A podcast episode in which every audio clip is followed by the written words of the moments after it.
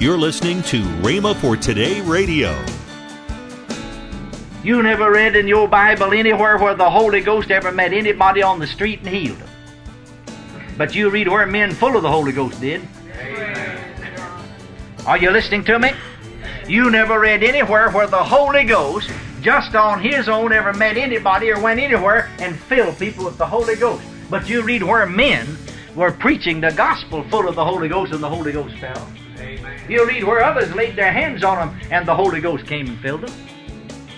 Welcome to Rhema for Today.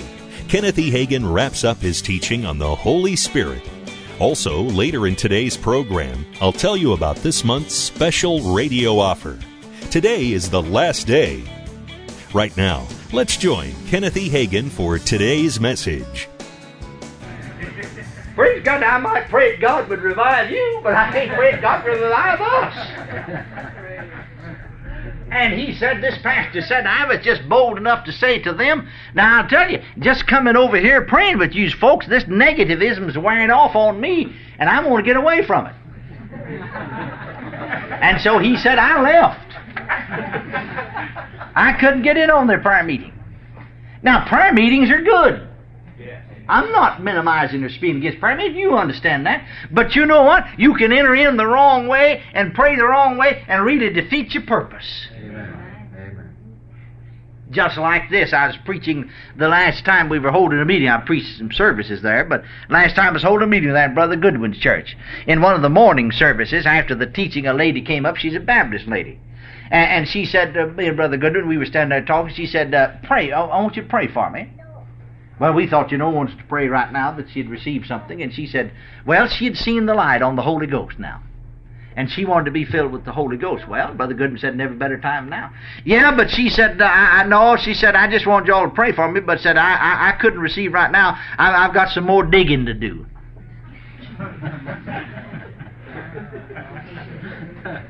Well, now, Brother John Osteen was there, and he is standing right by, you know, and he's Baptist, and, and, and, and he knew this woman, she's Baptist, you know, and he said, Now, sister, you see, the, the very th- thought that she had was, what she meant by digging, because we inquired, she meant, I've got some more praying to do. Yes. You see, I've got some more praying to do. Now, what for, see? Well, she said, uh, you know, get to the place where I can receive the Holy Ghost. I, I see it so. I, I used to believe in this, but but now I see it now. But I've got some more praying to do before I can get the Holy Ghost. Well, now Brother Osteen said, Aren't you saved? Oh, yes. Aren't you blood washed, born again child of God? Yes. He said, Do you believe if you were to die this minute you'd go to heaven? Why, yes. He said, I know I would. But he said, if you're good enough to go to heaven, you're good enough to have a little, little more heaven in you. You don't have to do any more praying. You don't have to do any more praying. And you know, she saw that. He said, It's the blood of Jesus Christ that cleansed you from all sin. It's the blood that made you worthy to receive. It isn't something you did. It's the blood. It's God making you a new creature. So Brother Osteen, Brother Goodman, and myself prayed, and that dear Baptist woman almost instantly received the Holy Ghost to get to speak another tongue. Now, I just said that to use as an illustration. You see, we can get on the negative side of the issue and talk ourselves out of what we already have. And talk ourselves out and e- even pray ourselves out of what belongs to us. Can you see that? Amen. And so here was this pastor that said we're praying and a fasting that the Holy Ghost and, and, and you know this is the idea that a lot of folks got they've got this idea that we'll pray and God will move. Uh, you know, in, in just some unseen fashion or an unknown way, that He'll just start moving off out here somewhere, you know. But you know He won't. Amen. Are you listening to me now? I remember the last church I pastored, God began to deal with me about some ministries and some things that I'm doing now. He began to deal and talk to me about some things he had said to me for 10 years before about healing and healing ministry. And so, way back in the winter of 1947 48, I spent the biggest part of the time out in my church just praying, waiting on God in a positive, constructive manner fasting some. And, and, and the Lord began to speak to me. Well, I was invited to speak to a youth meeting in our area of the country, and so I, I started to speak along a different line, and then other brethren were there, and so I just shared with them what the Lord had been saying to me. I said, if God called me, you brethren know it. You know, other spirit filled people do. Yeah. We think sometimes, you know, we're sort of a law unto ourselves, we know everything, but we don't. You see, other folks who have the Spirit, they know too when God's moving. Though, though the Spirit doesn't manifest Himself the same way with them, yet they know. And I said to my fellow pastors and brethren, if God called me, you know it. And I began to share with them some things that had happened, some things the Lord had said to me. And as I did, you see, the, the local pastor of this church had never prophesied before in his life. I don't know whether they ever did since then or not. But he suddenly stood at his feet and began to prophesy that these things were so, you know. And sort of like down at Antioch, the Holy Ghost said, Separate unto me Barnabas and Saul for the work whereunto have called.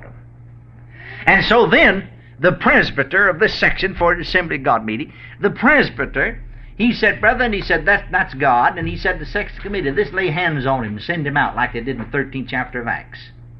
And so the, the section committee and the presbyter laid hands on me and that very night separated me under that ministry, you see.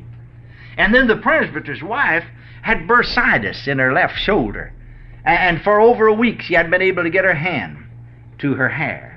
And the Spirit said to me, I heard the Spirit, that voice coming unto me saying, You call her up here and pray, uh, or minister to her, and I'll heal her now in front of the whole crowd. This will be a sign unto you and to this congregation that I have called you to place my spirit upon you. So I did it. She is instantly delivered. Praise the Lord. But now here's what I said all that to get to this. I went back home from that meeting. You know, you can be where God's a moving, God's a blessing. It's all wonderful. But you know, it's not like John the Baptist. He's out there preaching, and he got in jail. And He sent some said, "You go ask him." Why, he had announced that this is. He had announced, "Behold, the Lamb of God that taketh away the sin of the world," hadn't it? I said, John the Baptist had said that. Behold, he had announced it as the Lamb of God that taketh away the sin of the world. But he got in jail up there and he sent some of his disciples said, You go ask him. He began to wonder about it. Well, I'll tell you, I went back home and I went to a prayer and a Bible conference. And it's not every prayer and Bible conference you go to that's a real prayer and Bible conference. But some way or another, every speaker there, instead of encouraging people to obey God, seemed like they're opposed to people obeying God. And instead of, they all supposed to believe in divine healing, but instead of encouraging people to practice divine healing and pray for the sick, seemed like they discouraged it and spoke negatively. In fact, some of them finally said, some leaders finally said that just one person oughtn't to pray for the sick. Well, I thought to myself, how, well, you know, I, I couldn't figure out as you go through the Acts of the Apostles how come God just supposed to use certain ones. But He did. No, and they said that, that one just one person oughtn't to pray for the sick, but said that if there were sick people in the congregation, just have everybody to pray, and that way God got all the glory.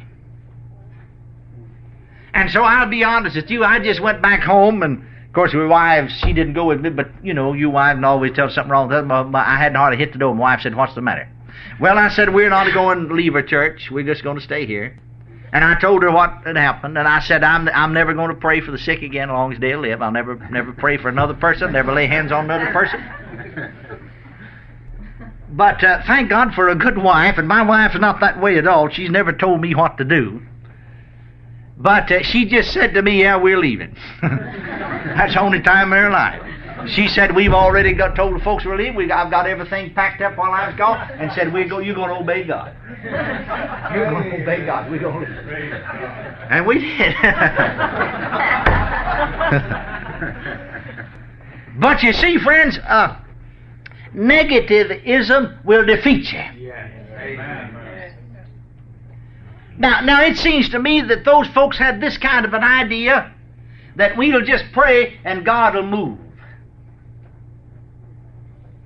But now wait a minute, friends. God doesn't move off out yonder somewhere. God said, I, I, I walk in them. Yeah. I, I dwell in them. He said, I'll walk with them. I'll dwell among them. Then God moves where He walks. God moves and manifests himself where he dwells.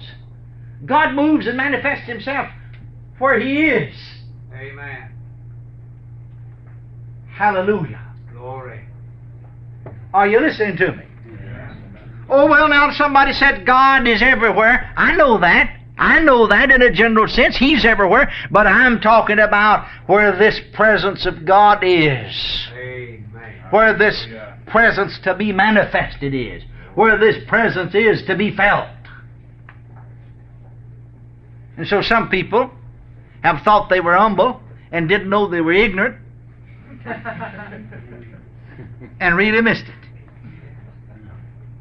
And they thought just something's going to break off out here, break out off out here somewhere where, where man wouldn't have anything to do with it. But friends, God's going to move through men. Amen. God is going to move through His church, the body. God is going to do His work. The Lord Jesus Christ is going to do His work through His body. Now you separate your head from your body and you'll be dead.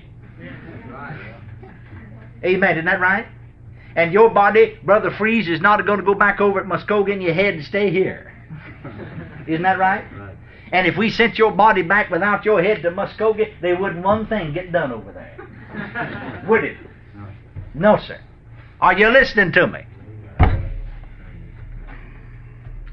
You never read in your Bible anywhere where the Holy Ghost ever met anybody on the street and healed them. But you read where men full of the Holy Ghost did. Are you listening to me?